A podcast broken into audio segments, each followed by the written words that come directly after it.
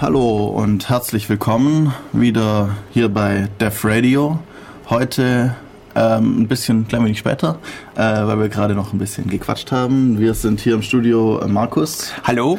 Und Hannes, das bin ich. Und ja, wir haben jetzt heute nochmal eine Sendung, die auch wieder wie die letzte Sendung ein bisschen über den 27C3 gehen wird. Ich konnte vor 2 Wochen nicht und dann habe ich mir aber gedacht, ich will auch noch meinen Senf dazugeben. Und Markus war nicht da, deswegen kann er mich toll ausquetschen. Und ja, also heute nochmal die Sendung ein bisschen über den Kongress und ein paar andere Sachen. Und damit wir nochmal hier uns organisieren können, machen wir nochmal ein klein wenig Musik. Gib mir einen kleinen Moment. Vielleicht wollt ihr auch noch euren Senf dazu geben, genau. Da draußen im Ether. Unsere Nummer ist die 0731 938 6299. Ich wiederhole nochmal. 0731 938 6299. Ja, und jetzt machen wir dann ein bisschen Musik. Ich habe heute mal sogar eine richtig tolle Playlist zusammengestellt. Jetzt kommt als erstes von JT Bruce das Lied Lucid. Hallo, da sind wir wieder zurück, hier bei Dev Radio. Ja, mein Pegel passt. Ich bin mir gerade nicht so sicher, ich höre nämlich auf meinem Lautsprecher fast nichts. Okay, also, wir haben ja gesagt, wir machen heute noch ein bisschen was über den 27C3 und dann schauen wir mal, was wir noch so alles machen. Das Thema war heute angesetzt sozusagen 27C3 and more. Einfach, ja, ein bisschen ins neue Jahr kommen. Da fällt mir gerade ein, was ist denn heute für ein Tag? Ich glaube, ein Sonntag. Worauf ja, hinaus? Der 16., oder? 16.01. Was bedeutet, dass sozusagen mehr oder weniger offiziell heute der Geburtstag vom Deathspace ist. Der wurde offiziell schon vor 2 Tagen datiert, oder was, am Dienstag? Nee. Am 16., das war letztes Jahr am Samstag, haben wir das Bürgernetz-Büro, die Bürgernetz-Clubräume umgebaut. Und damit wäre das dann offiziell der Geburtstag, oder? Bevor wir weiter so fachsimmeln, sollten wir mal ganz offiziell Werbung machen. Wenn ihr einfach mal mit anderen Leuten gemeinsam in der Werkstatt basteln wollt, ihr Lötkolben braucht oder so, kommt doch einfach mal vorbei am Dienstagabend ab 20 Uhr. Oder auch theoretisch sonst irgendwann, wenn ihr uns irgendwie wissen lasst, wann ihr kommen wollt. Wir sind direkt neben dem Dietrich-Kino. Genau. Hast du noch die Straßen, die Hausnummer im Kopf? Marlene-Dietrich-Straße 5, glaube ich, war das. Das ist, wenn man Dietrich den versteckten hinteren Eingang, also nicht den Haupteingang, sondern eher den beim Peach Pit, den Eingang rausgeht sozusagen, dann gleich die nächste Türe wieder in das Haus links rein, gleich runter in den Keller, einmal nach links und dann seid ihr da. Ich versuche, dass ich auch mal wieder hinkomme und es schaffe. Haben wir eine Website? Wir haben eine Website, die im Aufbau ist und deswegen noch nicht verfügbar ist. Also ja, wir haben ein bisschen Probleme mit Werbung und so und Webseiten, weil wir insgesamt ziemlich viel anderes Zeugs zu tun haben, alle, ja. Gut, lassen Sie die Sache nochmal kurz zusammenfassen. Es geht darum, dass man einfach mal gemeinschaftlich was bastelt. Eine kollaborative Werkstatt. Ja, es muss nicht unbedingt auch basteln sein, also auch irgendwas anderes, irgendwelche, zum Beispiel gesellschaftspolitisch, wenn ihr euch mal dafür interessiert, wieso man irgendwie gewisse Dinge so haben sollte oder ein bisschen einfach einen Austausch haben wollt darüber, wie wichtig Datenschutz ist oder solche Dinge. Es ist bestimmt auch jemand da, der darüber reden kann und mit euch philosophieren kann. Ich bin gerade mit der Frage rangegangen, wie funktioniert eigentlich das Internet? Und ich hatte bisher den Eindruck, dass es so ein einziges Netz sei aus mehreren Sternen, die zu größeren Sternen verknüpft werden, bis die Leute vom Bürgernetz, die wirklich selbst Internet machen, einfach wieder das Gegenteil bewiesen haben. Ja, also Internet heißt doch eigentlich auch Internet. Also Inter ist zwischen Netzen und Net ist das Netz, also zwischen Netzen. Wenn ihr wissen wollt, wie es funktioniert, kommt einfach vorbei. Wir haben keine Getränke da. Passt. Keine Getränke? Kalte Getränke. Kalte Getränke. Ja, genau. Kalte Getränke, zum Beispiel Bionade. Oh, ich habe mir gestern auch 2 Kästen Bionade gekauft. Ich war in Heidenheim. Ja, okay. Machen wir ein bisschen weiter mit dem Stoff. Wir wollten ja immer mal wieder das unnütze Wissen aus Wikipedia liefern. Machen wir mal wieder. Gebärdenunterstützte Kommunikation. Das ist jetzt sogar gar nicht mal unnütz, weil das ist eine Möglichkeit, um Kindern mit verzögerten Lautsprachentwicklungen über Gestik eben noch den Spracherwerb zu erleichtern sozusagen und ihnen eben zu helfen, dass sie dann eben doch noch sprechen irgendwann. Ganz toll. Um das im Ether mal klarzumachen, sollte man vielleicht sagen, dass du gerade einen Wikipedia-Artikel vor dir hast. Der zufällig ausgewählt wurde, über zufällige Artikel. Ich habe da ein paar Mal drauf rumgeklickt, bis was Tolles kam und ja, das ist immer, die Allgemeinbildung muss gefördert werden. Wie viele zufällige Klicks hast du denn gebraucht, bis was? 5. Bis was Sinnvolles kam, das auch wirklich mal ein bisschen Wissen überliefern kann. Ansonsten hätten wir alternativ auch über das Westertor diverser Städte reden können. Genau, Westertor. Es gibt verschiedene Tore in verschiedenen Städten, die Westertor heißen. Okay, es geht hier nicht darum, die Wikipedia über das Radio rüberzubringen. Nein, es geht eher darum, da steht ziemlich viel Schrott drin und dann gleichzeitig wieder wichtige Dinge werden einfach rausgelöscht oder so. Oder als irrelevant erklärt, was ein bisschen komisch ist. Da könnten wir ganz lange philosophieren darüber, was Wissen ist, wie wichtig es ist. Wikipedia könnte auch eine ganz eigene Sendung einnehmen. Einfach nur, weil man davon ausgeht, dass verschiedene Quellen verschiedene Sachen darstellen. Dann soll auch innerhalb des Artikels ein Diskurs dargestellt werden von Quelle 1 behauptet, wohingegen man in Quelle 2 lesen kann, dass. Ja. Das ist, glaube ich, das allgemeine Problem von jedem, der Wissen akkumuliert. Wo kommt's eigentlich her und wem vertraue ich jetzt? Genau. Und wie gut ist das Wissen und ist es besser, das Wissen zu löschen, wenn es falsch ist oder es vielleicht irgendwie zu versuchen zu verbessern oder wenn es eigentlich egal ist, es einfach zu löschen, obwohl es vielleicht irgendwann mal nicht egal ist. Ja, ich denke, da haben wir ein gutes Thema für irgendwann mal eine Sendung. Ich habe gerade Probleme, dir zu folgen, worauf du hinaus willst. Einfach so, was ist Wissen und solche Dinge und wie... So macht gerade die deutsche Wikipedia relativ viel Zensur, will ich es jetzt nicht direkt nennen, aber sowas in der Art irgendwie, dass sie halt einfach sagt, wenn jemand es für wichtig empfindet, also auch Trolle es für wichtig empfinden, irgendeinen Artikel anzulegen, den dann einfach wieder zu löschen. Manchmal macht es Sinn, aber bei vielen Artikeln ist es dann halt eigentlich, muss es ja nicht sein, man kann es ja auch einfach drin lassen. So viel kosten die paar Byte Speicher jetzt auch nicht. Ich steige jetzt fast mit dir in eine Trolldiskussion ein, obwohl ich das eigentlich vermeiden wollte. Kommen wir doch nochmal zurück auf den 27C3. Genau, das war ja das eigentliche Thema. Wir haben jetzt mehr über das More gesprochen, jetzt wollten wir über das 27C3 aus dem Thema sprechen. Ich komme jetzt gleich mal aufs erste Thema rein. Erklär mal kurz das Spiel Guitar Hero. Genau. Guitar Hero kennt vielleicht jeder. Gibt's auch Rockband. Also Guitar Hero ist das es auf der PlayStation gibt irgendwie und Rockband ist das Microsoft für die Xbox gemacht hat. Irgendwie so, glaube ich. Und dann gibt's noch die freie Variante Frets on Fire und das geht eigentlich darum, man hat irgendein Musikstück und muss das sozusagen nachspielen in einer sehr leicht vereinfachten Gitarre. Also man hat nur 5 Knöpfe und nochmal irgendwie zum Anschlagen und kann dann halt Akkorde greifen, indem man verschiedene Knöpfe gleichzeitig drückt und dann zu richtigen Zeitpunkt eben anschlägt und aushält und nachdrückt und was weiß ich was alles. Ich würde kurz ein Stück ausholen für alle, die es wirklich nicht kennen. Du hast bei diesen tollen Videospielen immer einen toll gebauten Controller, der in unserem Fall die Form einer Gitarre hat, genau, die statt Saiten ein paar Knöpfe besitzt. Genau. Und bei Frets on Fire wäre das dann eben die Tastatur. Mit den Tasten F1 bis F5 für die Knöpfe, für die Gitarrengriffe und ich glaube die Enter-Taste für Anschlagen. Es geht jetzt darum, den Controller relativ leicht nachzubauen? Wieso? Hä? Wie kommst du gerade auf Frets on Fire? Ach so, einfach weil das die freie Variante davon ist. Die gibt's den Source Code dafür und man kann einfach Lieder reinschieben, die werden dann irgendwie analysiert und so. Oder man muss ein bisschen selber dran rumfrickeln, aber ja. Ich glaube, fragen, hast du schon ausprobiert? Ich habe mal ein bisschen dran rumgespielt, aber ich bin sehr schlecht. Das weiß ich schon von Guitar Hero her, deswegen, ja. Guitar Hero gibt's auch für die Wii, genau. Oh mein Gott, okay. Persönliche Kommentare verkneifen und weitermachen. Ja, genau. Und wieso kommen wir jetzt eigentlich hier auf Guitar Hero und Frets on Fire und sowas? Und da steigen wir dann ein in den 27C3. Ich weiß nicht, ich muss ehrlich sagen, ich habe die Sendung von vor 2 Wochen nicht so ganz angehört.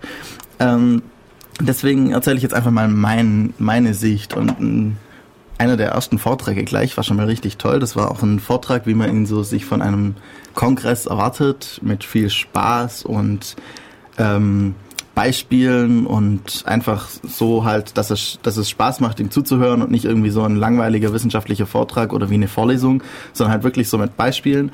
Zum Beispiel eben war dieser Vortrag JTAG, Serial, Flash und was weiß ich, was alles, Reverse Engineering.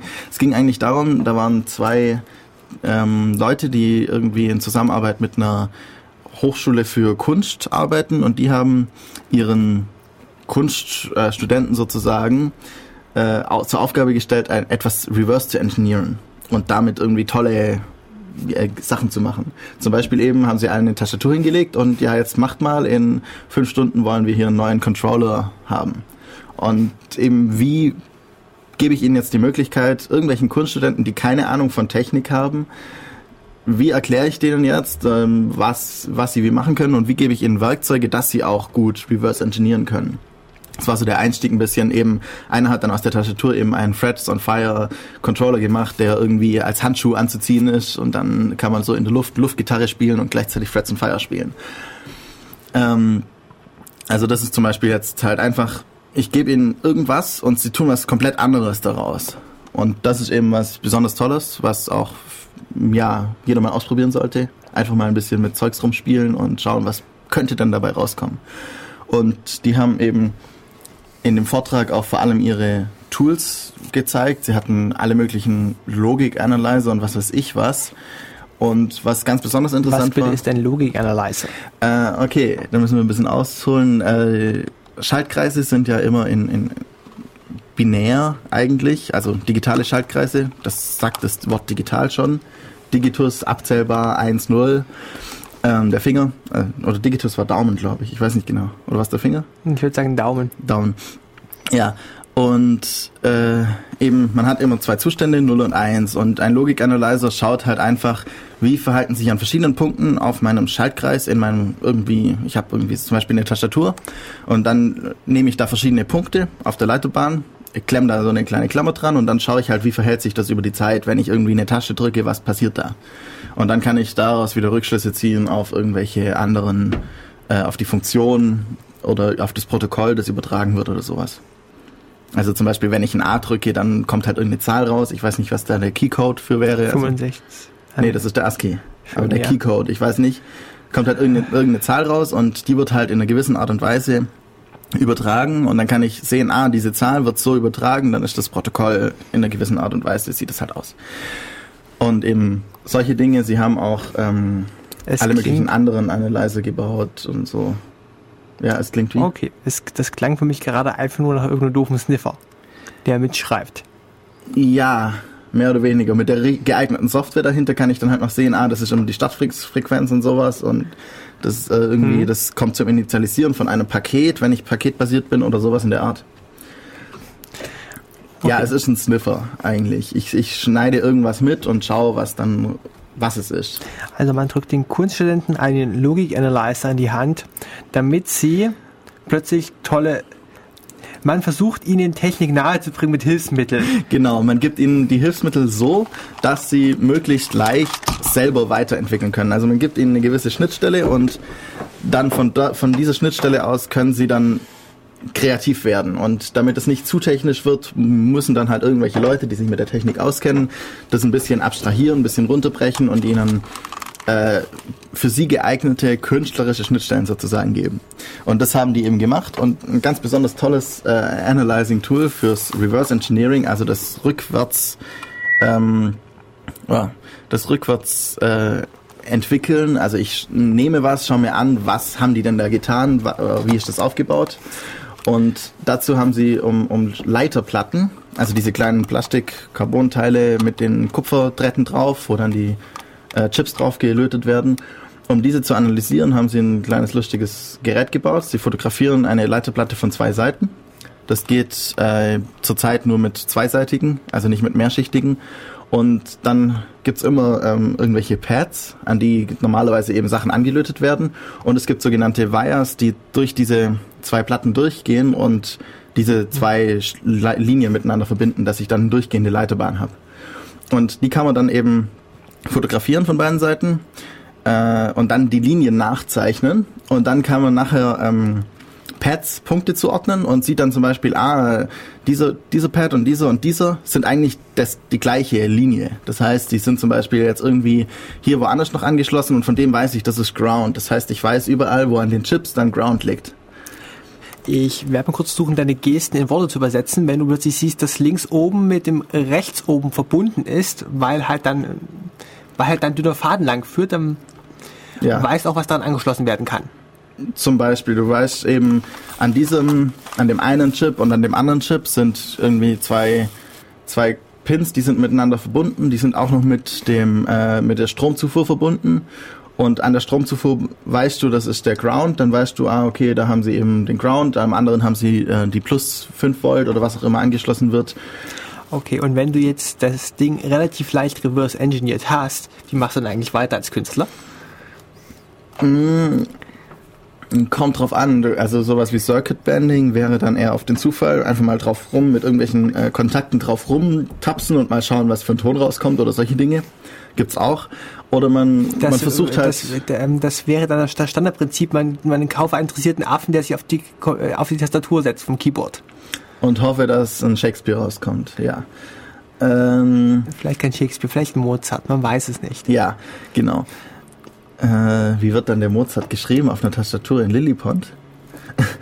Okay. Lilypond ist ein Notensatzprogramm, deswegen. Okay, wo war ich jetzt? Ja, wenn man jetzt das hat und irgendwie reverse engineeren kann, dann will man normalerweise eben eine gewisse Funktionalität rausziehen. Zum Beispiel gibt es da irgendeinen Chip, der rechnet irgendwie, nehmen wir mal was ganz Einfaches, man hat irgendwie einen Digital-zu-Analog-Wandler. Man gibt ihm eine Zahl digital ein über 10 Pins oder so und es kommt halt eine analoge Spannung raus.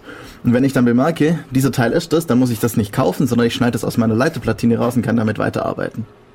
Also ja, sowas in der Art kann man machen. Ich würde generell mal sagen, die Hardware, die wir meistens kaufen, kann meist viel mehr als der Verwendungszweck, den wir auch jetzt kaufen. Wir kaufen zum Beispiel einen Netzwerkverteiler, der eigentlich eine ganze Menge mehr kann als nur Netzwerk, wo halt einfach die Software, die der Hersteller zugibt, nicht mehr rausholt.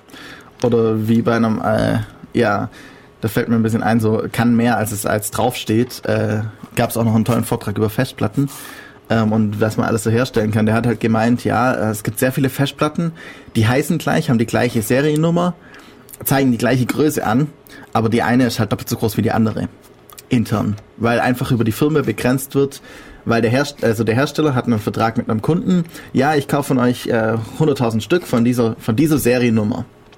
Jetzt wird neue Produktionstechnik aufgezogen und man kann plötzlich doppelt so viel Speicher unterbringen auf einer Festplatte. Also nimmt man einfach in der Firmware, in der Software der Festplatte, schreibt man einfach ein bisschen was um, dass es so aussieht, als wäre es die alte Festplatte, obwohl es die neue ist. Ist halt ein bisschen komisch. Wenn man dann jetzt als Hacker bemerkt, oh, das ist die neue, dann kann man ja versuchen, die Firmware umzuschreiben, darauf zuzugreifen. Das kann man relativ leicht, über serielle Schnittstelle haben die eigentlich alle, kann man dann Befehle schicken und dann könnte man da vermutlich auch irgendwas rumbasteln, dass man dann eben, die volle Kapazität hat. Zum Beispiel statt 500 Gigabyte plötzlich 1 Terabyte. Okay, bei unserer aktuellen Gesprächsszene glaube ich, dass wir jede Menge von Nicht-Nerd-Publikum bereits verloren haben. Das heißt, die kann es direkt in die Vollen schlagen. Ja. Ich habe mir vor kurzem ein Notebook gekauft und das Notebook hat noch immer einen VGA-Anschluss. Das ist doch gut. Obwohl VGA doch schon relativ alt ist. Und das Problem ist einfach, dass Hersteller noch immer einen HDMI-Anschluss als Verkaufsargument sehen, dass man mehr fürs Gerät bezahlt. Ja. Obwohl es ja eigentlich nichts kostet, einen Anschluss für zu verbauen. Jein, HDMI braucht noch, wenn es kann, braucht HDMI noch einen HDCP-Chip. Also HD, High Definition, Copy Protection. Das ist diese Verschlüsselung, über die HDMI läuft und jedes Gerät muss eine Ende-zu-Ende-Verschlüsselung mit dem nächsten Gerät über diesen Chip eben haben können. Der kostet halt ein bisschen was, ein paar Cent, ein paar Euro vielleicht. Aber die Buchse an sich kostet nichts. Mhm. Ja, also VGA ist halt immer noch der Standard bei irgendwelchen Beamern und so, deswegen... Es war der Standard, offiziell wollen Intel und Konkurrenz war AMD jetzt offiziell ihren 5-Jahresplan VGA ausrotten. Ja, was wollen sie dann machen? Ich hoffe doch nicht HDMI, sondern sowas wie DisplayPort. Weil HDMI ist nur sinnvoll bis Full-HD-Auflösung, was eigentlich relativ wenig ist, wenn man es genau nimmt. Weil so 1920x1080, davon hätte ich gern 5 Monitore, dass das sinnvoll wird. Ja, ich bin letztens beim Monitorkaufen verzweifelt, was die für geringe Auflösung unterstützen. Aber weißt du, wir können nach der Sendung mal richtig Specs lesen und uns mal darüber aufregen, was wir jetzt alles nicht zu kaufen bekommen im Handel. Und kommen wieder mal zu unseren Artisten zurück. Künstler, okay. Artists, ja. Artisten sind im deutschen Sprachgebrauch was anderes als Künstler, als Artists. Ja, ich habe nur so ein kleines Sprachgemisch in meinem Kopf drin. Ja, das kommt davon, wenn man eine Weile in Kanada war. Okay, also den Vortrag kann ich auf jeden Fall jedem empfehlen. Sehr interessant, vor allem, was sie gerade bei den Leiterplatinen noch versuchen hinzubekommen, ist, dass man dann eben über Bilderkennung die Leiterbahnen nicht mehr selber markieren muss. Man muss die jetzt heutzutage immer noch nachmalen. Man kann so irgendwie so durch Punkte getrennte gerade Linien halt eben nachfahren und dann wird es zu einer erkannt als eine Linie. Und dann eben die Vias oder sowas werden dann erkannt. Und was sind Vias? Diese Durchführungen zwischen den zwei Seiten. Dass man mehr Platz hat auf einer Leiteplatine und dass man besser die einzelnen Geräte unterbringen kann, hat man dann immer so eine Durchführungen, um von der einen Seite der Platine auf die andere zu kommen. Und eben das wollen sie hinbekommen, dass sie dann das Bild einfach nur aufnehmen, eben wieder justieren, das muss man auch ein bisschen, dass die Seiten übereinander passen. Und dann soll einfach nur Bilderkennung drüber gelaufen werden, dann soll erkannt werden, das sind hier die Leiterbahnen und dann soll das mehr oder weniger automatisch funktionieren, dass man automatisch eben die Leiterplatine rausbekommt und dann vielleicht auch einen Chip rauslöten kann, einen anderen reinlöten, der ähnlich ist, den man aber selber programmieren kann und dann eigentlich die ganze Hardware benutzen kann und nur den Chip hat, der tut dann plötzlich was anderes. Zum Beispiel kommt auf der Ethernet-Buchse halt plötzlich ein Audiosignal raus. Ist mir eigentlich egal, wenn ich damit rumfrickeln will, wenn ich nur irgendwas Tolles damit machen will. Hattest du nicht vor langer Zeit einiges Werbung für Ubuntu gemacht, wo man gerade nicht frickeln muss? Dazu gab es auch einen tollen Vortrag. Da kommen wir dann von einem Vortrag in den nächsten, nämlich, was will ich von meinem Betriebssystem? Ich benutze zurzeit ein Ubuntu als Produktivbetriebssystem, weil ich gerade nicht rumfrickeln will. Gleichzeitig, wenn ich aber ein anderes Betriebssystem, ein anderes Linux benutze, dann benutze ich halt eher sowas wie Arch Linux oder sogar ein Gentoo, wo ich halt alles rumfrickeln muss. Einfach, weil wenn ich schon was tue, dann richtig. Und deswegen, es ist immer so die Frage, was will ich? Gerade auch, da gab es diesen tollen Vortrag, diesen Flamewar-Vortrag, Desktop on the Linux. Ich falle ja nur unglaublich gerne ins Wort, aber obwohl, eigentlich tue ich es gerne, ins Wort zu fallen. Ja. Ich muss ja auch ein bisschen wichtig tun. Es geht eigentlich darum, dass wir gerade die Konzentrationsspanne vollständig erreicht haben. Stimmt eigentlich. Wir haben schon wieder viel zu lange geredet. Das heißt, wir machen nach der Musik weiter mit Desktop on the Linux und ein bisschen Flamewar von sozusagen Ubuntu gegen Gentoo oder sowas in der Art. Ja, sag uns ein nächstes Musikstück an. Ja, genau. Wir haben als nächstes, vorher, das habe ich ganz vergessen, hatten wir noch Mirror of Humans von Amity and Fame, nachdem wir Lucid von J.T. Bruce hatten. Vor 20 Minuten, ja genau. Nur wir sollen ja immer ansagen, was wir alles spielen. Und jetzt haben wir von Fresh Body Shop Can't Get Enough und danach vermutlich dann noch von Professor Klick My Advice. Hallo und herzlich willkommen zurück bei DEV Radio. Das letzte Lied gerade, wir hatten jetzt 3 Lieder, das letzte war Dirtbag von Brad Sachs und Markus wollte noch Grüße ausrichten. Ja, wir grüßen unsere Hörer aus Stuttgart. Unseren Hörer oder unsere Hörer? Jetzt sei ein bisschen optimistisch, aber das ist auch eine Richtung Stuttgart, nicht so ganz wirklich. Wir wissen auf jeden Fall, dass einer aus Stuttgart oder aus der Nähe von Stuttgart ist. Also, mindestens einer. Okay, nochmal unsere Kontaktdaten. Gerade ich mal das Telefon, das ist die 0731 938 6299. Im Internet auf devradio.de, geschrieben als devradio.de und natürlich unseren Deathspace, für die wir am meisten Werbung machen müssten. Ja, genau. Wir haben bemerkt, dass wir sogar eine Wiki-Seite haben, also Webseite, je nachdem. Unsere Webseiten sind ja Wiki-Seiten. Ulmccc.de, also ulm.ccc.de/dev/space sowie /dev/radio/dev/space. Da findet ihr ein paar Infos, werden wir nochmal ein bisschen aktualisieren auch und ja. Und wir sollten mal unsere PR-Abteilung bashen, ein bisschen mehr Promotion zu machen. Ja, die PR-Abteilung besteht aus, ich weiß nicht, fragen wir mal rum, wer sich dann für die PR-Abteilung berufen fühlt. Ich dachte, du bist die PR-Abteilung. Sag das doch nicht so laut. Okay. Ich gehöre vermutlich auch doch irgendwie dazu. Ja. Wir hatten die Frage gehabt, ob wir eigentlich am Rechner frickeln wollen oder nicht frickeln wollen. Genau. Sozusagen die Frage, wollen wir an Linux oder wollen wir doch lieber einen Mac? Oder wollen wir einen Mac, an dem wir dann doch rumfrickeln? Oder wollen wir einen Linux wie ein Ubuntu, an dem wir nichts rumfrickeln brauchen, wenn wir wollen, dann aber können? Oder wollen an dem du nicht rumfrickeln sollst. Nein, es gibt Leute, die kennen sich mit Ubuntu auch aus, so dass sie rumfrickeln können. Oder wollen wir ein anderes Linux? Die heißen dann Maintainer. Ja. Oder wollen wir ein anderes Linux, an dem wir eben rumfrickeln müssen, dass es überhaupt funktioniert, dann aber genau das haben, was wir wollen. Wir sollten jetzt aus Minderheitsberechtigungsgründen auch noch für BSD und Solaris Werbung machen. Wenn ich Linux sage, meine ich meistens einfach, also dann sollte ich eigentlich Unix sagen. Wollen wir ein Unix-artiges Betriebssystem? Aber dann gehört Mac auch wieder dazu. Schwer. Wo wir gerade bei Unix sind und Solaris, fällt mir gerade eine ganze Sache zwischen Oracle und Sun. Sag mal, haben wir eigentlich irgendjemand dazu kompetent, man eine Stunde lang reden könnte? Dieses ganze Gebäsche hin und her um Übernahmen und Patente? Ja, also Sun gibt's ja nicht mehr. Und Oracle gehört jetzt alles, was Sun gehört hat. Irgendwie. Und sie müssen ihre eigene Konkurrenz am Laufen halten, nämlich MySQL. Soweit ich das verstanden habe, sonst hätten sie es nicht kaufen dürfen. Aber gleichzeitig gehen sie nicht so auf die Bedürfnisse der Open-Source-Community ein, wie sie vielleicht sollten, indem sie den ganzen Open-Office-Entwicklern nicht sagen, was Sache ist, sodass die dann alle gegangen sind und irgendwie gesagt haben, ja, dann machen wir halt unser eigenes, das jetzt LibreOffice heißt, irgendwie so war es. Ja, und Open Solaris haben sie gekillt und alles Mögliche. Dann hatten wir noch die leichten Java-Probleme gehabt. Ja, das auch, und Oracle greift plötzlich Google an, weil die Dalvik Machines benutzen. Okay, du musst aussprechen, nicht jeder hat ein Android, nicht jeder kennt Dalvik. Ja, Android basiert ja eben auf Java, man schreibt den Java-Code und der wird dann in Java Bytecode kompiliert und dann nochmal umkompiliert in die Dalvik Machine, und weil die ein bisschen anders funktioniert und für ARM eben zum Beispiel ein bisschen performanter ist. Und da haben sie irgendwie wohl Lizenzprobleme und was weiß ich was. Und um die sich Sun und Google nicht gekümmert haben und jetzt die Oracle einfach mal ausgegraben hat. Ja, weil Oracle, also die Übernahme von Sun hat bestimmt viel Geld gekostet und dann versuchen sie vermutlich da wieder Geld reinzubekommen oder so. Das ist ein bisschen komisch und ich weiß nicht so genau, was ich von Oracle jetzt halten soll mit dem, was sie für Open Source machen, weil gerade Sun war da relativ gut dabei eigentlich. Sie hatten ihr eigenes Open Source Betriebssystem, hatten Java gehabt, das auch ja über den Community Process wenigstens teilweise irgendwie so ein bisschen Open Source Charaktere hat, hatten MySQL und ja.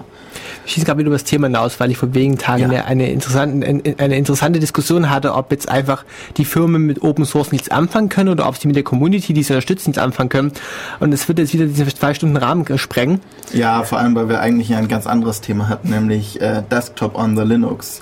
Den Vortrag, den wir jetzt nur ganz kurz anreißen vielleicht. Wir können oberflächlich unglaublich viel schwafeln. Bei welchen Themen können wir eigentlich in die Tiefe gehen? Desktop mit Linux zum Beispiel eins. Theoretisch ja, aber also der Vortrag an sich war nicht übermäßig informativ, weil er sofort nach Beginn in ein Flame War zwischen dem Vortragenden und einem Herrn, der in der 2. Reihe saß, ausgeartet ist, der zufälligerweise das, worauf der Vortragende bashen wollte. Genau, weil der das entwickelte bei Ubuntu und so. Also er ist irgendwie Puls-Core-Entwickler und Maintainer von allen möglichen anderen Sachen und gerade auch von vielen Dingen, über die der Vortragende eben gerade ein bisschen herziehen wollte. Und dann, also meine Quintessenz sozusagen aus dem Vortrag war, ja, für den, der den Vortrag gehalten hat, ist halt gerade das Ganze mit dem GNOME-Zeugs und so nicht sinnvoll. Der sollte halt was anderes benutzen, dass er es so einrichten kann, wie er es haben will. Erklär mir doch mal, was GNOME eigentlich ist.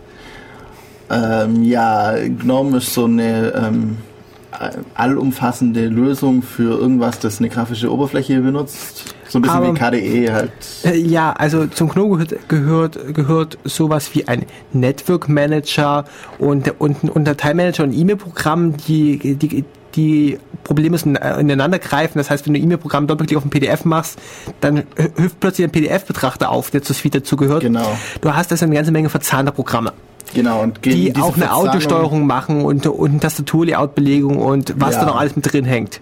Und gerade eben für einen Betrieb, also für den Betrieb eines Servers auf einer Uni und einer Infrastruktur mit ganz vielen Clients ist das vielleicht nicht unbedingt immer das Gute, dass es alles schon tut, weil das eigentlich dafür ausgelegt ist für den privaten Desktop-Computer.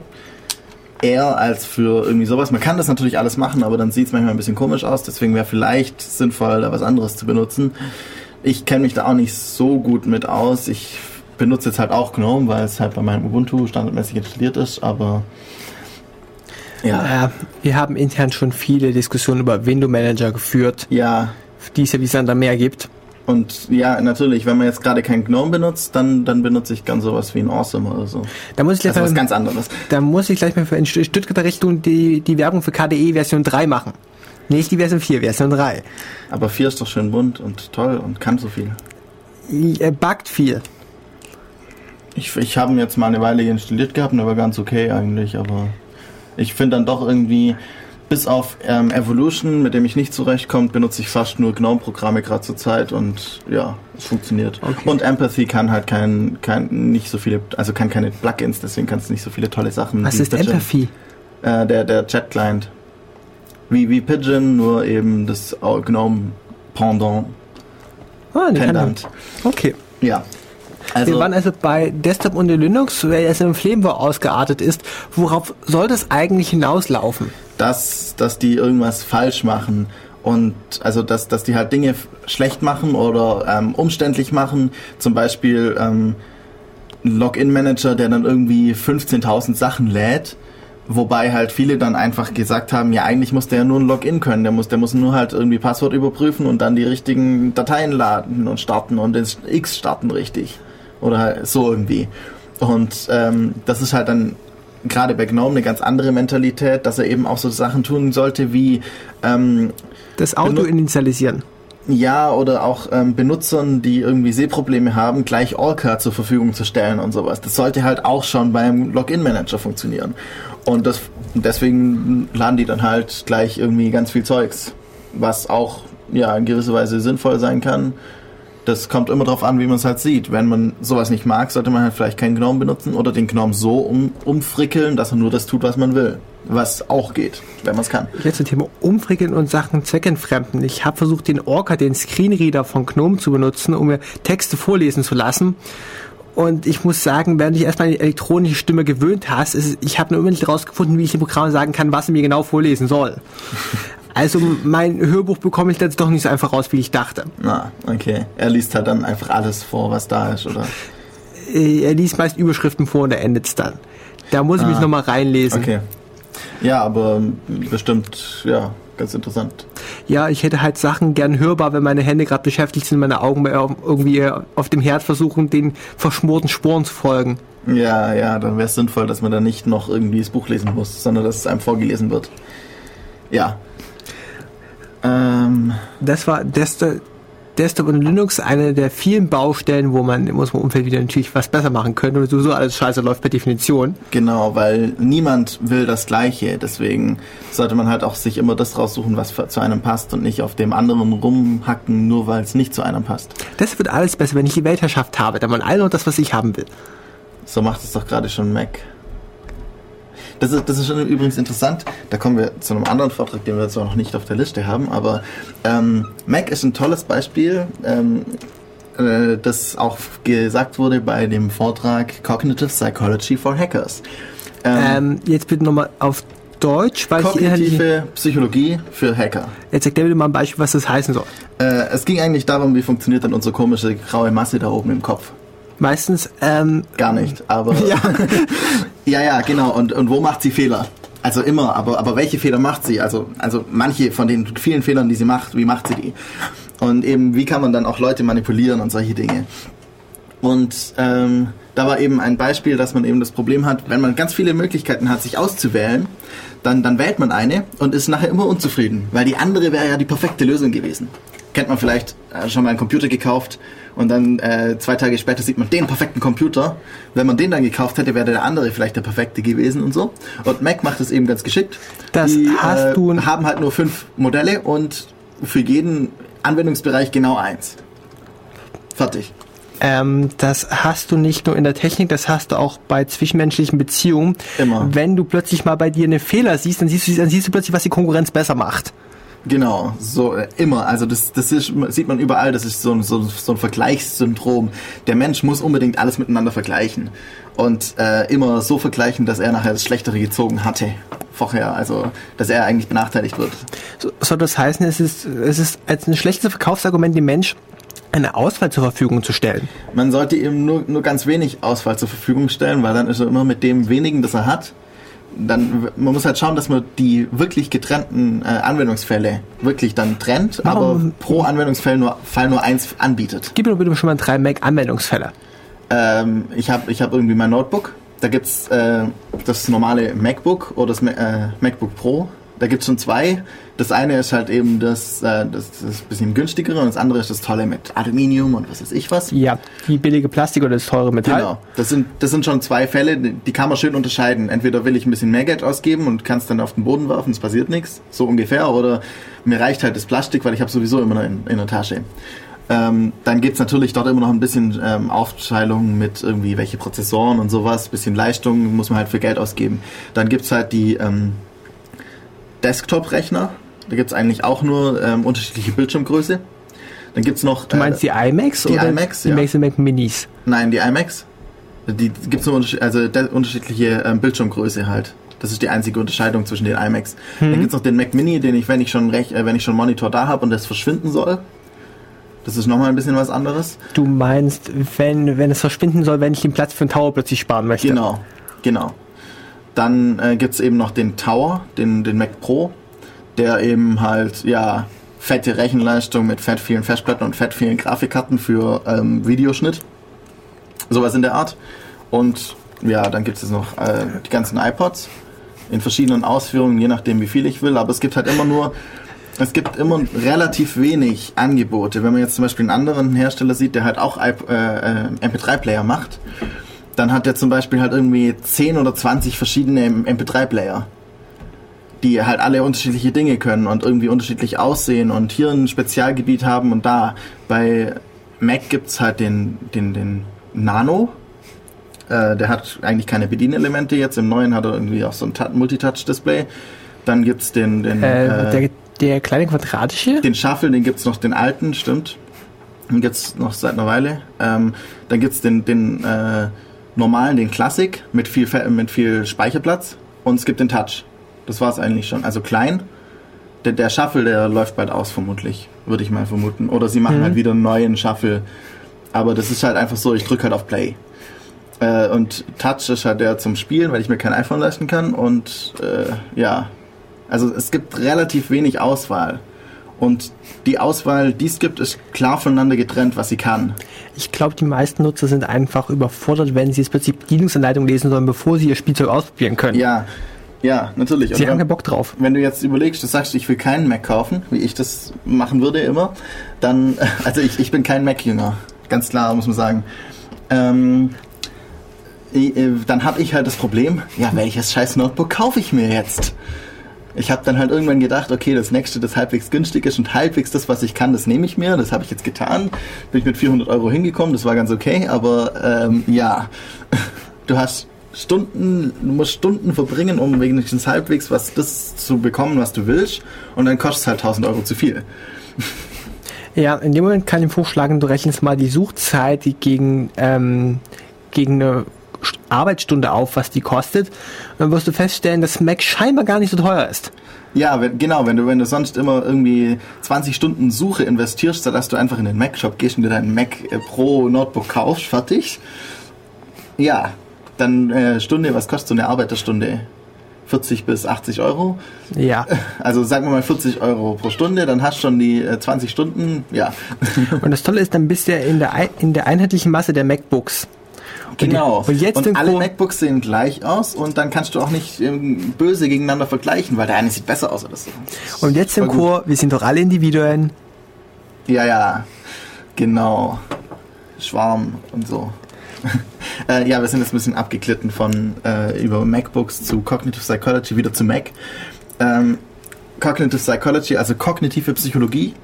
Das sind die Psychologen, die halt auch ein bisschen so schauen, was tut denn das Gehirn. Also direkt das Gehirn, so Sachen wie irgendwie... Wobei kognitiv heißt, dass du Sachen assoziierst, oder? Kognition ist der Prozess, in dem du im Gehirn gewisse Dinge verarbeitest. So irgendwie. Also schaut euch den Vortrag an, Sei oder wie der hieß, also Sei irgendwas heißt der. Der hat's echt drauf, der ist Grad Student, glaube ich, war er. Also irgendwie, der promoviert gerade, glaube ich, heißt das dann. Ich weiß nicht so genau. Oder gerade noch nicht. Doch, er müsste gerade seinen Doktor machen in Psychologie in Amerika.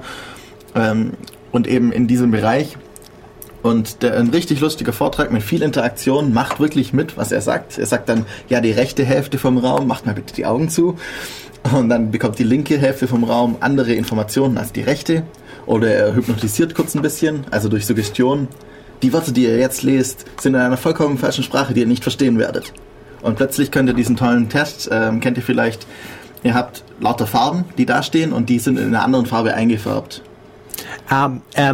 Du liest das Wort gelb und das Gelb ist in der Schriftfarbe rot geschrieben. Genau, und du sollst aber sagen, was die Farbe ist und nicht, was da steht, was die Farbe ist. Und dann diese Probleme der Verschränkung, dass das eine mit dem anderen interferiert und du dann eher vermutlich sagst, was da steht, als das, was die Farbe ist, weil das dir irgendwie unterbewusster einfach funktioniert. Das kann man dann ein bisschen ausschalten, indem man eben jemanden hypnotisiert. Haben sie dann Versuche festgestellt, das ist kein großer Unterschied, aber es funktioniert. Ja. Ich habe es auch bemerkt. Er hat kurz nur gesagt, ja, die Worte, die da jetzt kommen, die sind nicht in eurer Sprache. Ihr könnt sie nicht lesen. Und dann hat es die ersten 3 Worte funktioniert. Dann habe ich bemerkt, dass es funktioniert. Dann hat es nicht mehr funktioniert. Ja, unser Gehirn hat so eine Art Pattern-Matching. Das ist auch der Grund, warum wir unglaublich schnell sind. Wir müssen nicht mehr lesen. Es reicht der erste und letzte Buchstabe. Ja, genau. Und halt das Gemisch dazwischen. Das Gemeine ist halt, dass es Momente gibt, in denen man diesen Effekt nicht haben möchte. Genau. Und eben lauter solche Dinge werden in dem Vortrag schön vorgestellt. Sucht euch eine Seite des Raums aus und macht mit. Sagt doch mal den Namen des Vortrages. Cognitive Psychology for Hackers. Übrigens, die ganzen Vorträge sind jetzt auch fast alle online runterzuladen. Einfach mal events.ccc.de und dort gleich müsste zurzeit noch der erste Blog-Eintrag sein. Verlinkt auf die ganzen Videos. Müssten fast alle schon eben verfügbar sein. In beliebigen Auflösungen und Formen. Sag mal, bei der Cognitive Psychology, das mit der Cognitive Psyche habe ich jetzt schon verstanden. Und was war daran jetzt für Hacker gewesen? Es ist halt so ein bisschen eine Einführung für gerade auch, es hatte nicht so direkt Bezug darauf, wie man es dann wirklich benutzt, aber man bekommt viele Ideen, wie man es benutzen kann. Also ich kannte leider schon fast alle Beispiele, weil ich mich da auch ein bisschen mit beschäftigt habe, aber man bekommt so ein bisschen so eine Idee, oh, da macht das Gehirn was falsch und dann kann man sich ja überlegen, wie kann ich das benutzen, wenn ich irgendwie Social Engineering mache, also wenn ich versuche, von irgendjemandem Informationen zu bekommen, die er mir gar nicht geben will oder solche Dinge. Siehst du jetzt sinnvolle Anwendung darin, dass wir jetzt bessere User Interfaces schaffen können? Das natürlich wäre auch eine Möglichkeit, dass wir gerade eben solche Fehler, Irrwege des Gehirns auszuschalten. Wäre natürlich auch eine Möglichkeit, oder gerade in Rechtswesen. Hast gerade einen Fnord losgetreten. Irrwege des Gehirns ausschalten. Den kann man bestimmt in der Politik mehrfach zitieren, immer wieder in einem anderen Zusammenhang. Ja, genau. Apropos Politik. Was wollten wir eigentlich da noch machen? Die Netzneutralität. Netzneutralität, genau. Eigentlich wollte ich ja ein Smartphone-Hacking, nur der Vortrag war 5-fach überfüllt. Also habe ich mich in Netzneutralität reingehockt und ich muss sagen, es war echt interessant. Es war mit Leuten vom Deutschlandfunk, die haben das auch live übertragen im Radio dann, also so wie wir jetzt. Und ja, das war echt interessant. Das ging darum, will ich dann irgendwie Paketenvorzug gewähren? Am besten natürlich gegen Aufpreis. Das hätten die ISPs gerne, also die Internet Service Provider, sowas wie Telekom oder was weiß ich, Alice von O2 und alle möglichen. Ja, ich glaube, wir sollten mal kurz ins Beispiel eingehen. Also wir haben im Prinzip Daten, die wir in Häppchen verpackt schicken, die wir sogenannte Pakete. Genau. Und diese Pakete können einen unterschiedlichen Zweck dienen. Sie könnten eine Webseite übertragen. Genau. Sie könnten auch deine Fernsteuerung für deinen Musikspieler sein. Oder dein Atomkraftwerk. Dann wäre es vielleicht wichtig, dass es schnell ankommt. Oder Homkraftwerk. Sie könnten auch gerade das aktuelle Fernsehpaket sein oder die Radiosendung, die du gerade im Stream hörst. Genau. Und da geht es eben darum, heutzutage werden noch mehr oder weniger, also es wird schon ein bisschen geshaped, Traffic Shaping nennt man sowas, aber noch werden theoretisch alle Pakete gleich behandelt. Es ist also egal, ob ich dann nur ein Stück Text übertrage, das ja auch eine halbe Stunde später bei mir im Browser erscheinen kann, oder ob ich dann ein wichtiges Telefongespräch übertrage, das, wenn ein Paket eine halbe Sekunde später kommt, dann wirfst du es lieber weg und hast eine winzige Lücke im Gespräch drin, anstelle dessen, dass du einfach wartest, bis es angekommen ist und erst dann das Gespräch wiedergibst. Ja, das wäre, aber dann fehlt halt was in meiner Kommunikation, die eigentlich ja durchgehend sein sollte. ihr habt es aktuell in euren TCP-Paketen, also sogenannte Quality of Service Flag. Das gibt es schon. Ja. Und eben da wird halt, da war halt eben eigentlich eine Diskussion darüber, will ich denn überhaupt einem einzelnen Paket Vorrang gewähren? Natürlich wäre so ein Vorrang immer damit verbunden, dass ich halt irgendwie ein Standard-Internet habe und sobald ich mein Voice-over-IP machen will, das ein bisschen schneller geht oder so, oder mein IPTV, also Fernsehen übers Internet, dass ich dann mehr zahle. Oder eigentlich könnte man es auch andersrum sehen eben, ja, vielleicht ist es gar keine Bevorzugung von anderen Paketen, sondern eine Benachteiligung von meinen Paketen. Weil ich habe bisher noch nie was zahlen müssen, dafür, dass sie plötzlich schneller werden, weil alle wurden gleich behandelt. Und jetzt muss ich plötzlich dafür bezahlen, dass sie gleich behandelt werden wie vorher oder irgendwie, ja das ist ein bisschen kompliziert auch gerade. Um die Frage mal auf Bildzeitungsniveau loszutreten, war die Frage mal aufgetreten worden, ob wir jetzt eine Art Zwei-Klassen-Internet hochziehen. Genau. Die bevorzugten das und die anderen. Das Standard-Internet, so jeder halt bekommt es für seinen Flatrate-Tarif. Oder wenn ich dann noch ein bisschen mehr haben will mit irgendwie doppelter Geschwindigkeit, dass ich dann plötzlich irgendwie das 10-fache zahlen muss. Und da ist halt die Frage, wollen wir sowas? Wollen wir den Zugriff aufs Internet irgendwie dem Markt unterwerfen oder sonst irgendwie, ja, ist das gut oder wollen wir am besten natürlich auch gleich noch eine sogenannte Deep Packet Inspection, also wir wollen nicht nur schauen, ob das Paket was es ist, weil das kann ich ja auch fälschen, ich kann ja auch sagen, ja, meine Verbindung ist Voice-over-IP, obwohl es eigentlich nur ein SSH ist. Wenn ich dafür was zahlen muss, ist das natürlich blöd, das zu fälschen, aber wenn ich nichts zahlen muss, dann wird es schneller. Aber wollen wir vielleicht dann auch wirklich reinschauen und schauen, was steht denn da drin, ob das wirklich dann irgendwie, vielleicht steht dann ja drin irgendwie mein Liebesbrief von was ist ich wen und und dann bemerken sie, das ist kein Voice-over-IP, aber sie haben trotzdem gelesen, was drin steht. Das wäre natürlich nicht so toll und ja. Ja, um es mal ein Beispiel festzumachen, wir hatten es gehabt bei mir im Firmennetzwerk, dass ich da virtuelle Schulstunden habe, die ich im Rechner besuchen muss und die laufen über irgend so einen obskuren Port. Deshalb hat die Firma, die das Programm geschrieben hat, die Möglichkeit gegeben, dass die Schulstunden, die sozusagen eine Art abgespecktes Video darstellen, über Port 80, wo normalerweise HTTP drüber läuft, rausgegeben werden. Und da hat die Firmenfirewall gesagt, das sind ja gar keine HTTP-Pakete, die lasse ich jetzt nicht durch. Die sind komisch. Und genau. Ich habe einfach festgestellt, dass das im Klassenraum nicht funktioniert. Ja, das ist sehr toll, weil was interessiert ist die Firewall in dem Fall, wenn also eigentlich sollte die Firewall gar nicht nachschauen, ob das in HTTP drin steht, weil das sollte für sie nur ein Paket sein. Und das ist so eine Deep Packet Inspection. Ja, genau. Also ich schaue wirklich rein. Ich schaue nicht nur an, was der Header ist sozusagen, sondern ich schaue mir den kompletten, das an, was übertragen wird, die wirklich wichtigen Informationen, was eigentlich auch nicht wirklich so toll ist, ja. Der neue Personalausweis und die Angriffe von innen.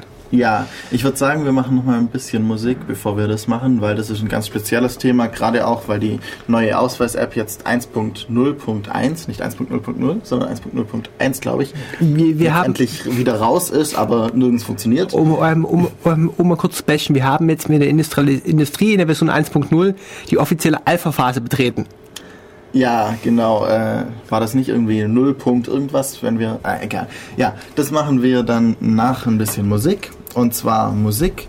Jetzt Diablo's Ring Orchestra mit dem Lied Heroines und danach dann Pornophonik mit Space Invaders. Ein bisschen komische Mischung hintereinander, aber viel Spaß. Hallo, da sind wir wieder zurück bei DEV Radio. Jetzt nach eben Space Invaders von Pornophonik und von Pornophonik 8-Bit Rock würde ich das Genre bezeichnen oder Rock-Pop, 8-Bit Rock-Pop, ja, schwer zu sagen, 8-Bit Musik mit Rock und Pop und Zeugs. Wir müssen natürlich eine Werbung für unsere GEMA-freie Musik machen. Ja, genau, alle diese Musik ist runterladbar auf jamendo.com. Ja. jamendo.com und ja. Wir dürfen sie im Podcast spielen. Ja, weil sie ist unter der CC-Lizenz. Und GEMA-frei. Ja, dadurch ist sie GEMA-frei. Ach, das verträgt sich nicht, okay. Also die GEMA verträgt sich nicht mit CC. Na gut, sobald man in der GEMA eingetragen ist als Künstler, kann man sie nicht mehr unter CC stellen, soweit ich das gerade weiß. Ich bin mir da auch nicht ganz sicher, ich habe da nicht so den Durchblick, deswegen werde ich mir wohl mal noch Dings durchlesen von Lessig, Free Culture und solche Dinge, um da ein bisschen mehr Durchblick zu bekommen. Dazu können wir auch später noch was reden, wenn wir über The Concert reden. Es gibt auch so andere viele Sachen, die wir noch nicht verstanden haben, zum Beispiel den elektronischen Personalausweis. Genau. In dem Sinne, danke an unseren Chat und danke für das User-Feedback. Ja, wir wollten noch kurz ein paar Sachen berichtigen. Wir hatten einen kleinen Einwand von Lüse im Chat, nämlich, dass eigentlich ja bei Firewalls so eine Deep Packet Inspection schon nicht mehr sinnvoll sein kann. Das stimmt natürlich, wo sie nichts unbedingt sinnvoll ist und vielleicht auch nie, hoffentlich nicht eingesetzt werden wird, wäre in Routern, die entscheiden, wie schnell schicke ich jetzt ein Paket weiter, aufgrund von irgendwelchen Informationen darin. Sondern bei einer Firewall ist es natürlich sinnvoll, ich will nicht unbedingt auf Port 80, den ich halt vielleicht als einzigen frei habe, irgendwelche komischen Pakete geschickt bekommen, die halt nichts mit dem zu tun haben, was meine Nutzer hinter diesem Netzwerk, hinter dieser Firewall tun sollen und tun dürfen zum Internet hin. Wäre also vielleicht doch ganz sinnvoll. Sag mal, was tut sie eigentlich jetzt im Rahmen des Personalausweises? Ich habe nur gemerkt, es gibt ganz viele, ich habe die Nachrichten im letzten halben Jahr einfach mal verfolgt und es gibt viele Kräfte, namentlich an Herrn Thomas de Maizière, die versuchen, die durchzudrücken.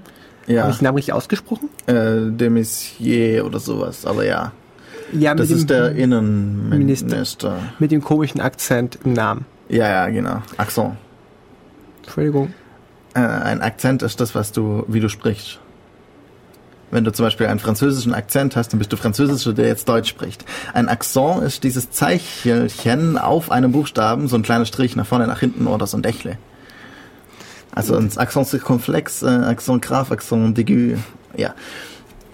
Ja, das Circonflex, das kenne ich da auf Tastatur. Das ist das, womit man die Waffe wegwerfen kann. Ja, genau. Ich bin halt nicht gut, das Spiel. Ja, ich wollte mal auf die Angriffe von innen raus, nachdem du den Personalausweis, die Lesegeräte und die Software erwähnt hattest. Genau, also es gab einen tollen Vortrag, der hieß, die gesamte Technik ist sicher. Es ging um den neuen Personalausweis und sogenannte Relais-Angriffe darauf. Das heißt, ich greife nicht direkt den Personalausweis an, sondern ich greife die ganze Infrastruktur darum eigentlich an. Weil den neuen Personalausweis hatte bis zum Kongress noch niemand in den Fingern gehabt. Es war wirklich so, gerade auch die Bundesdruckerei hat da wohl ziemlich Probleme, den rechtzeitig fertigzustellen und den Leuten die Personalausweise zu liefern, die sie bestellt haben, also die neue Personalausweise wollen. Deswegen gab es da wohl Probleme und deswegen hatte den auch niemand. Sonst wären vermutlich schon Leute dran gewesen, den aufzuschleifen und solche Dinge. Aber unser netter Innenminister Thomas hat wohl schon sein medienwirksam bekommen. Ja, natürlich. So jemand bekommt den immer, weißt du, da gibt's eine extra Schiene nur für spezielle VIPs, die dann sofort ihren neuen Personalausweis bekommen. Ich habe ja zum Glück noch einen alten, den konnte ich vor einer Weile dann auch gleich abholen, nach einer relativen kurzen Zeit. Normalerweise sagen sie ja 4 bis 6 Wochen, ich habe nach 3 Wochen schon bekommen, also weil vermutlich weniger Leute dann den alten noch haben wollten. Okay. Und es ging jetzt darum, du wolltest die Infrastruktur um den Personalausweis angreifen, was so im Prinzip danach klingt, naja, wir haben mal den ganzen Rechner, an dem das Lesegerät dranhängt. Ein bisschen in die Richtung. Es ging darum, dass man eben schon, das gab es früher schon mal, sowas, man hat irgendwie dieses USB-Gespräch, also den USB-Bus sozusagen, weitergeleitet übers Internet zu einem anderen Rechner. Um dann zum Beispiel das Kartenlesegerät, die gesamte Kommunikation eben nicht an dem lokalen Rechner laufen zu lassen, sondern übers Internet auf einem anderen. Sowas Ähnliches machen die auch, nur dass sie nicht USB senden, sondern eben dieses Protokoll, das die Karte sprechen kann.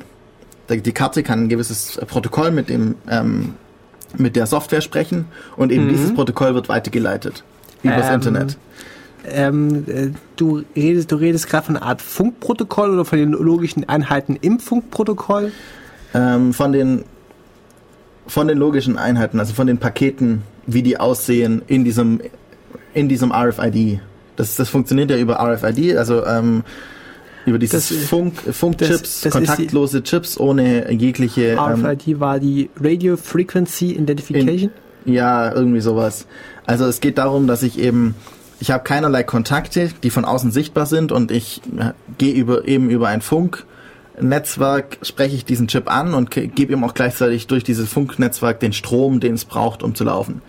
Und eben über diesen Kanal, das wäre dann ja die nullte Ebene oder sowas, wenn wir vom Internet hergehen, vielleicht habt ihr da mal zugehört, als ich da meine Sendung drüber gemacht habe, darüber gibt es eben dieses Protokoll und das wird dann weitergeleitet. Also man braucht einen Rechner, der eben mit einem kleinen Trojaner infiziert ist, der dieses Protokoll weitersendet. Dann kann ich auf meinem Rechner einen Relais-Angriff machen. Was ist denn ein Relais? Also ein Relais ist eben eigentlich in diesem Fall die Weiterleitung. Darum geht's, dass ich das eben weiterleite auf was anderes. Also es geht nicht um den Schalter, das Relais, diesen Magnetschalter, den man vielleicht irgendwoher mal kennt, wenn man irgendwie große Spannungen schalten will oder so, sondern es geht darum, etwas entfernt weiterzuleiten. Das nächste, was ich damit assoziieren kann, ist Firesheep. Laufen wir gerade auf was Ähnliches hinaus. Firesheep?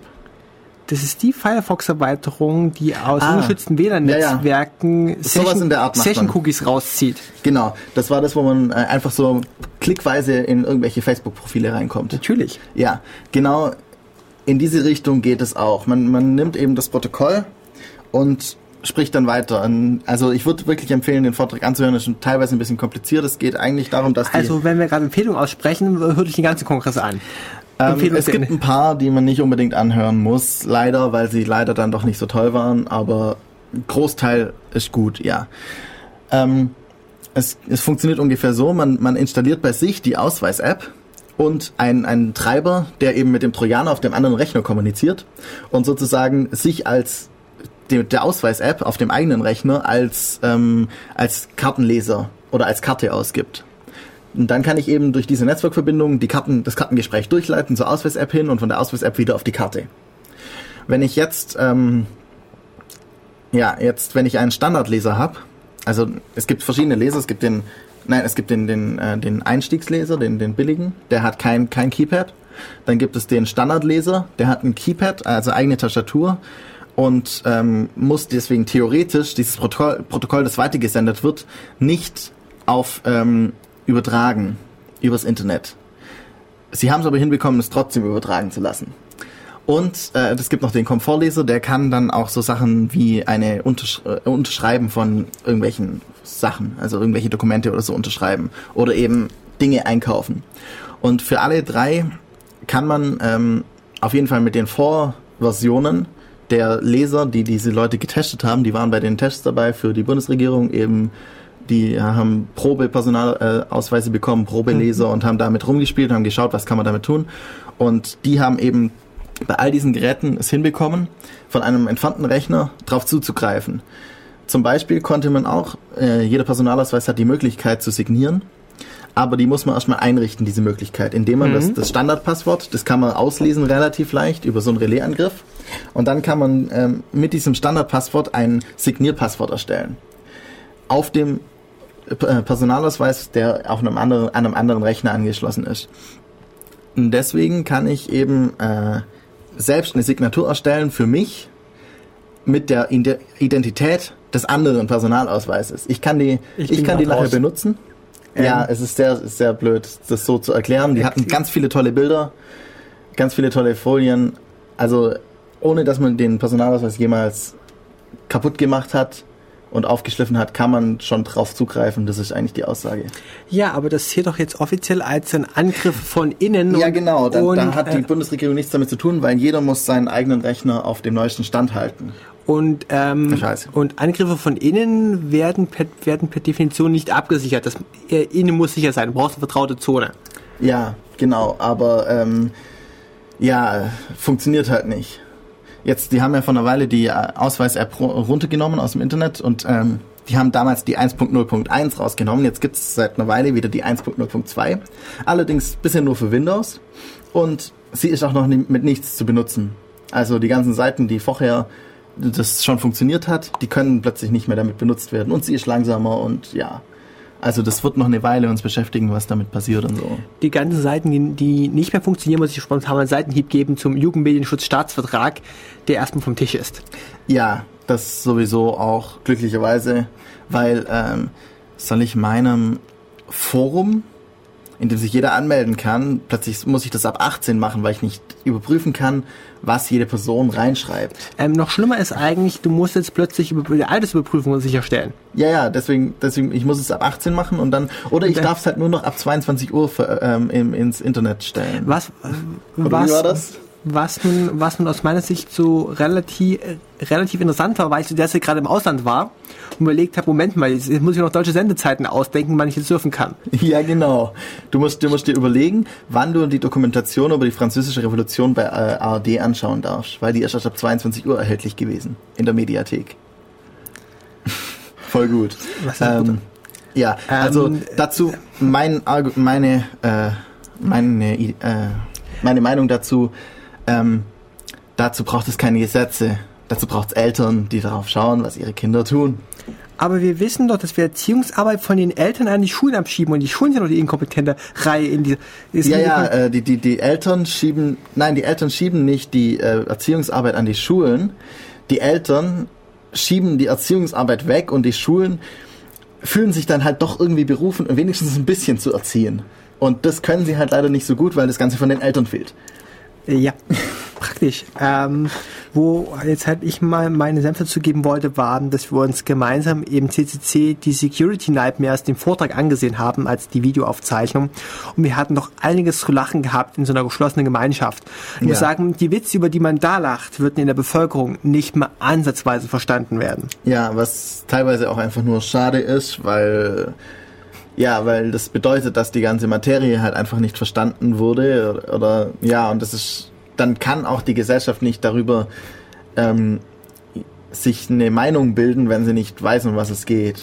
Ich habe einmal versucht, einem Freund zu erklären, worum es eigentlich im Jugendmedienschutzstaatsvertrag geht, und nachdem man feststellt, dass es plötzlich Sendezeiten geben soll, hat er gefragt, ja und, das ist doch gut. Und habe ich versucht, ihm den Aufwand zu erklären, den Webseitenbetreiber plötzlich machen müssen. Nach einer Viertelstunde ist er ausgestiegen und hat gemeint, er kann mir nicht mehr folgen. Ja, mir geht's gar nicht um den Aufwand. Der Aufwand, ja, das ist halt, also wenn das theoretisch dann wäre, dann wäre es halt so theoretisch. Das würde halt bedeuten, einfach alle Leute, die irgendwie was hosten wollen und keinen Bock drauf haben, machen es entweder komplett nur noch den Leuten zugänglich, die sie privat kennen, oder sie schieben es halt irgendwo anders nach .com und hosten es irgendwo in Amerika, und dann haben sie auch das Problem eigentlich nicht mehr. Aber es geht darum, dass eben die Regierung versucht, irgendwie Grenzen einzuziehen, die eigentlich die Eltern wo die Eltern in der Verantwortung sind, sich zu überlegen, was will ich meinen Kindern zumuten? Da hat mein Kumpel von mir gesagt, der hat es toll ausgedrückt, seine Kinder werden es sehr schwer haben, weil er spielt Rollenspiele, schaut die ganzen Horrorfilme an, spielt die ganzen Spiele, er weiß, ab wie vielen Jahren die sind, und vorher sehen die seine Kinder nicht. Punkt. So sollte es eigentlich sein. Man sollte jede Eltern müssen selbst entscheiden, wann trauen sie es ihren Kindern zu, und sie müssen sich auch ein bisschen das Zutrauen selber auch, dass sie eben diese Entscheidung treffen können. Aber sie müssen sie dann auch treffen. Wobei wir jetzt hier beim Thema der öffentlichkeitswirksamen Arbeit sind. Was wissen denn die Eltern schon, was ihre Kinder da treiben? Und genau das meine ich. Wir sind aktuell eine kleine, geschlossene Gemeinschaft, die intern über ihre Witz lachen kann. Ja. Und wir sind weit weg von der großen, weiten Welt. Ja, das Problem ist nur, es ist doch überhaupt nicht schwer, nehmen wir mal an, wenn man sich jetzt einen Rechner kauft, dann ist da halt ein Windows 7 drauf. Es ist überhaupt nicht schwer, ein Benutzerkonto einzurichten für sein Kind und dann die Webseiten, die es besuchen darf, auf 5 Webseiten begrenzen. Da geht man einfach mal auf irgendwie... Das macht doch aber Arbeit, und ich meine, 5 Minuten. Das Kind kann auch so surfen. Ja, das macht 5 Minuten Arbeit, und stimmt, das ist viel zu viel, weil meine Kinder sind ja eigentlich sowieso nicht wichtig. Weil die Kinder habe ich eigentlich ja nur, dass ich steuerliche Vorteile habe oder sowas irgendwie. Ja.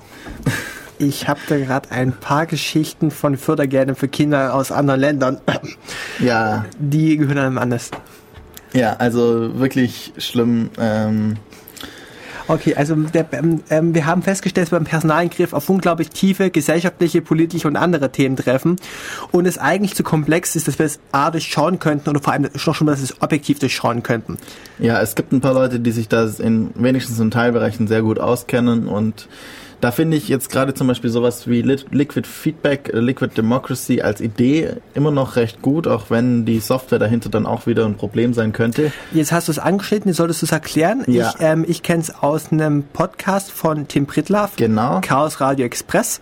Verlinken wir gleich mal auf unser großes Vorbild, chaosradio.ccc.de.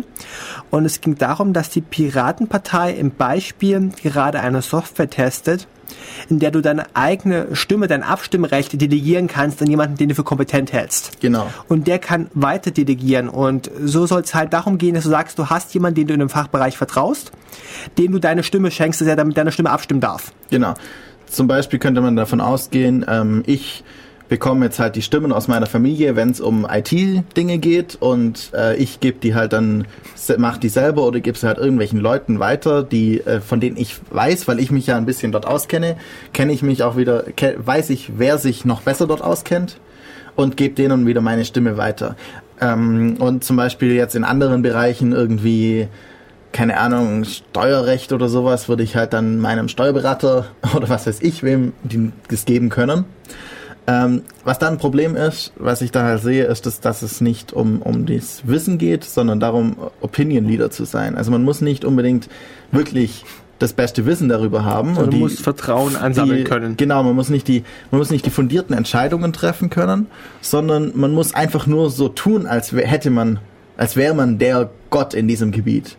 Und es ist einfach schon klar, dass es Leute gibt, die keine Ahnung von etwas haben, aber trotzdem hören alle auf die. Das ist halt immer so, und da muss man das halt versuchen, das rauszufiltern. Ja, das hast du ohne Liquid Feedback auch das Problem. Ja, das natürlich. Das ist ja Probleme, die unsere Gesellschaft jeweils Individuen in einer Gruppe haben. Ja, das ist insgesamt Gruppendynamik ist einfach so, man hört nicht auf den, der recht hat, sondern auf den, der am lautesten schreit. Und die Moral von der Geschichte, wir können den Personalausweis nicht einschätzen, lasst die Finger davon. Genau. Ich hoffe, ihr habt noch rechtzeitig einen alten geholt. Ich habe ihn zum Beispiel 2 Tage, bevor er nicht mehr holbar war, noch geholt. Das heißt, ich habe ihn leider nur 6 Jahre, weil ich da noch zu jung war sozusagen, um ihn 10 Jahre zu bekommen. Ja, jetzt ist leider die Zeit, wo es doof ist, nachzutrauen, wenn man keinen bekommen hat. Ja. Oder wenn man seinen Ausweis bereits wieder verloren hat. Ja, das ist ein bisschen blöd. Und wir wollten eigentlich jetzt mal auf Stuxnex kommen. Genau, sehr toller Vortrag. Darf ich mal grob umreißen, und du gehst dann überall ins Detail. Mhm. Es gab einen Windows-Wurm, der aufgefallen ist, weil Microsoft ein Update rausgegeben hat, und plötzlich sind in der großen weiten Welt draußen haufenweise Rechner mit Bluescreen abgestürzt. Und die Microsoft-Tester haben das Problem nicht nachstellen können, bei ihnen hat alles sauber funktioniert. Bis irgendwann rauskam, die Rechner sind virenbefallen. Oder sagen wir es wurmbefallen, fachlich korrekt. Mhm. Und irgendwann hat man herausgestellt, dass dieser Stuxnex doch sehr wählerisch ist, wen er anfällt und wo er Schadcode ausführt. Zum Beispiel kann er Steuerungsanlagen anfallen. Genau. Witzigerweise solche, wie man sie in Atomkraftwerken findet. Unter anderem iranischen Atomkraftwerken im Speziellen. Also und nachdem das Ding von zahlreichen Antivirenherstellern gefunden wurde und man zerlegt hat, hat man festgestellt, das Ding ist wissenschaftlich verdammt sauber programmiert.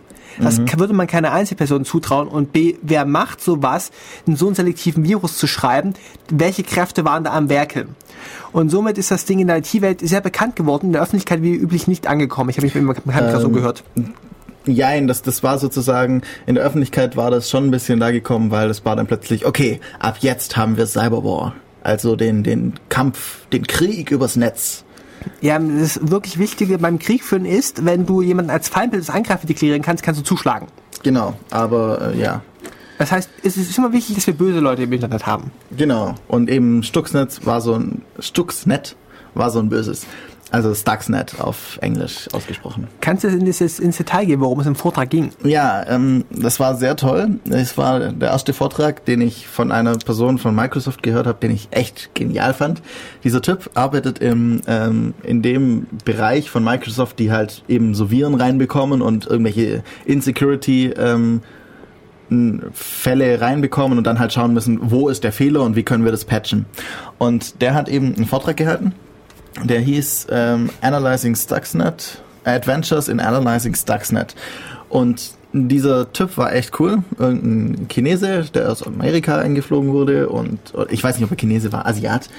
Und der hat halt dann darüber erzählt, so schön, was denn so alles passiert ist und so. Sie haben den haben den Code reinbekommen und dann haben sie erstmal geschaut, was denn so alles passiert und was der denn tut. Haben dann gedacht, sie haben alles. Und einen Tag später ist plötzlich das XP abgestürzt, war das XP befallen von ihm. Und dann hat er mit jemand anderem gesprochen, bei dem war es Windows 7 befallen. Und dann haben sie rausgefunden, dass die zwei Teile komplett verschiedene Wege befallen wurden. Und also, man muss dazu sagen, Stuxnet ist unglaublich komplex. Er hat unglaublich viele verschiedene Verbreitungsmöglichkeiten, Infektionsmöglichkeiten. Zum Beispiel kann er sich über USB-Sticks fortpflanzen. Über USB-Sticks, über Drucker. Also er kann sich so fortpflanzen, dass man unter XP etwas auf einem anderen Rechner druckt. Und wenn man das mit einem gewissen Benutzer macht, dann bekommt man auf dem anderen plötzlich die Root-Rechte sozusagen als Drucker und kann dann dort was ausdrucken und lauter solche Dinge. Wir können dann nachher nochmal auf PDF und Turing-Vollständigkeit eingehen. Ja, auf PDF kommen wir nachher auch noch, ja. Aber es ging halt darum, wenn du auf einem anderen Rechner druckst, kannst du den Rechner gleich mit infizieren. Genau, dadurch, dass ich so einen Druckauftrag an diesen PDF-Drucker oder was das auch immer ist, halt schicke. Also an irgendwas, wo nichts passiert eigentlich dann. Aber dieser Druckauftrag wird plötzlich mit Root-Rechten ausgeführt, also unter Windows halt mit Root-Rechten, und dort kann ich dann plötzlich wieder Dinge tun. Sie haben wirklich komischste Fehler benutzt, die teilweise aber in der Community wohl schon seit 4-5 Jahren bekannt waren, nur halt nie so benutzt wurden. Und das ist echt erstaunlich, weil an sich hat dieser Virus übelst viele Rechner befallen, aber nichts getan. Also dieser Wurm. Er hat nichts getan. Er hat Windows, alle möglichen Windows befallen. Er hat eben diese Steuergeräte befallen. Das ist irgend so ein Siemens-Chip, Siemens CC-Geräte, ja. Ja, genau. Die alle. Da gab es auch einen Vortrag darüber, einen Disassembler für eben diese Sprache zu schreiben, weil es da keine über den Bytecode, aber also über die Darstellung in Bits, wie die Programmiersprache nachher funktioniert und sowas, gab es keinen Befehl. Über den Befehlssatz gab es keine Informationen. Dann hat einer einen Disassembler geschrieben, also einen Rückkonvertierer aus Bytecode. Und übelst krass, die haben da wirklich so viel Zeugs reingepackt, also nur dass der halt nichts tut. Man weiß nicht so genau, was er tun sollte. Also man kann sagen, dass immer noch Monate nach sämtliche Antivirenhersteller da standen, wir haben das Ding angefangen zu analysieren, wir haben es in Bruchstücken verstanden, wir wissen nicht, was es noch tut. Genau, so ein bisschen so, also den Teil, den haben wir verstanden, der geht für Windows, aber der andere, diese anderen halbe Megabyte an Code, keine Ahnung. Also man kann sagen, die Community war doch dann sehr beeindruckt davon, was in einem kleinen Stück Software geht, was keiner so wirklich nachvollziehen kann. Ein kleines Stück Software, das Teil war 1 MB groß.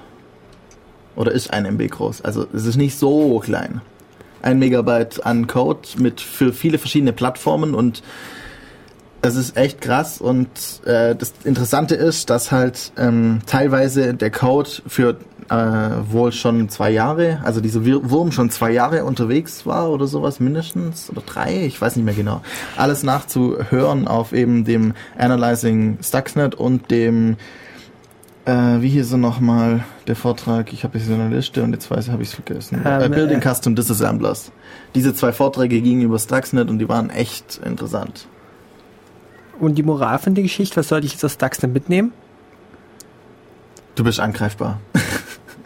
Keine Ahnung, wenn jemand es drauf anlegt, dann kommt er rein bei dir normalerweise. Auf jeden Fall unter einem Windows, vermutlich auch unter einem normalen Ubuntu oder sowas in der Art.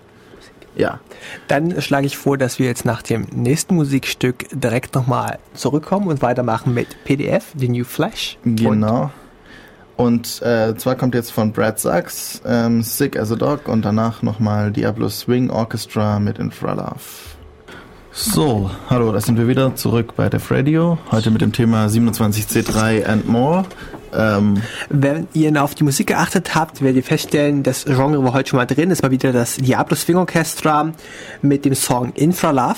Das hatte ich auch vorher schon gesagt, dass es kommen wird, aber können wir auch mehrfach gleich sagen, ja. Wir müssen richtig Werbung machen, Korn. Ja, also Diablo Swing Orchestra hat leider nur ein Album. Finde ich ein bisschen schade, gerade so die Musikrichtung gibt es sonst nicht auf Jamendo irgendwie.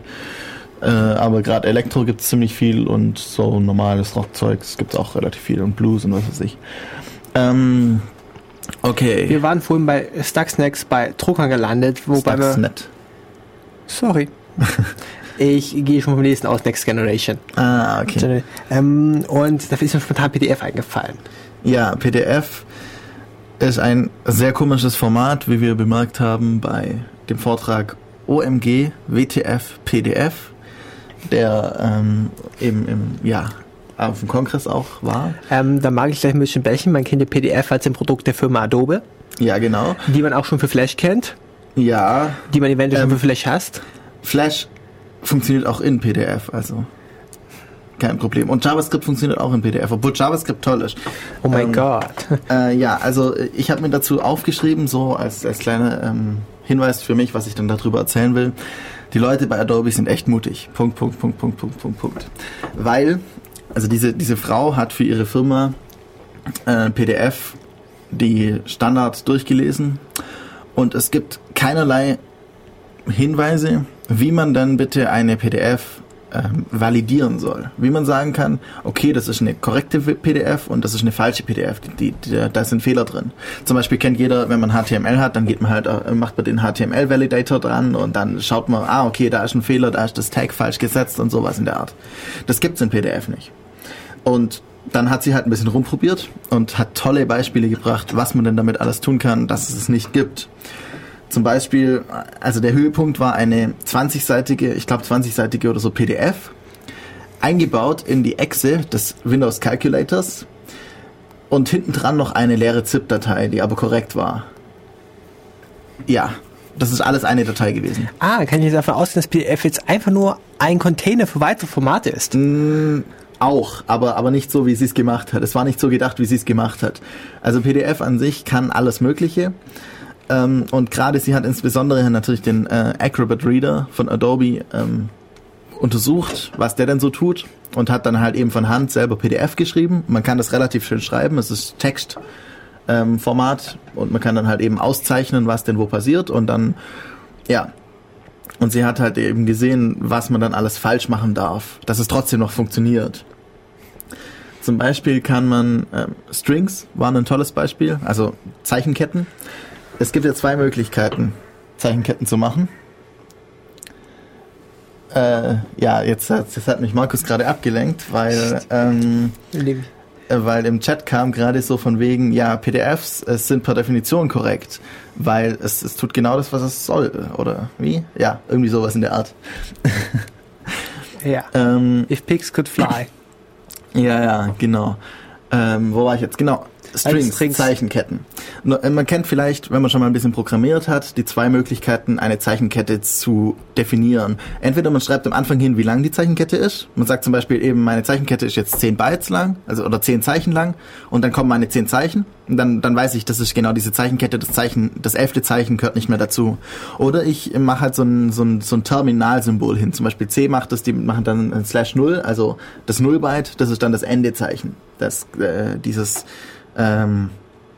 Meine Strings. Und in PDF gibt's beides. Nur es gibt keine direkte Festlegung, was jetzt gilt, wenn sie sich unterscheiden. Zum Beispiel kann es sein, dass das Endezeichen gilt, wenn die Länge falsch ist. Wenn aber die Länge, also sie hat ein Beispiel gemacht mit ganz vielen Endezeichen hintereinander, die heißen in PDF halt Endstring. Und dann hat sie ganz viele Endstrings hintereinander geschrieben. Und hat dann die Länge langsam angepasst. Und immer wenn du genau das Ende eines Endstrings findest, dann passt plötzlich die Länge. Wenn du ein bisschen versetzt bist dazu, dann gehört plötzlich das erste Endstring. Und nicht mehr irgendwie das letzte oder so. Also sehr komisch. Schaut euch die Folien an. Sie hat schön gezeigt, was dann wie gilt. Sehr komisch. Ja.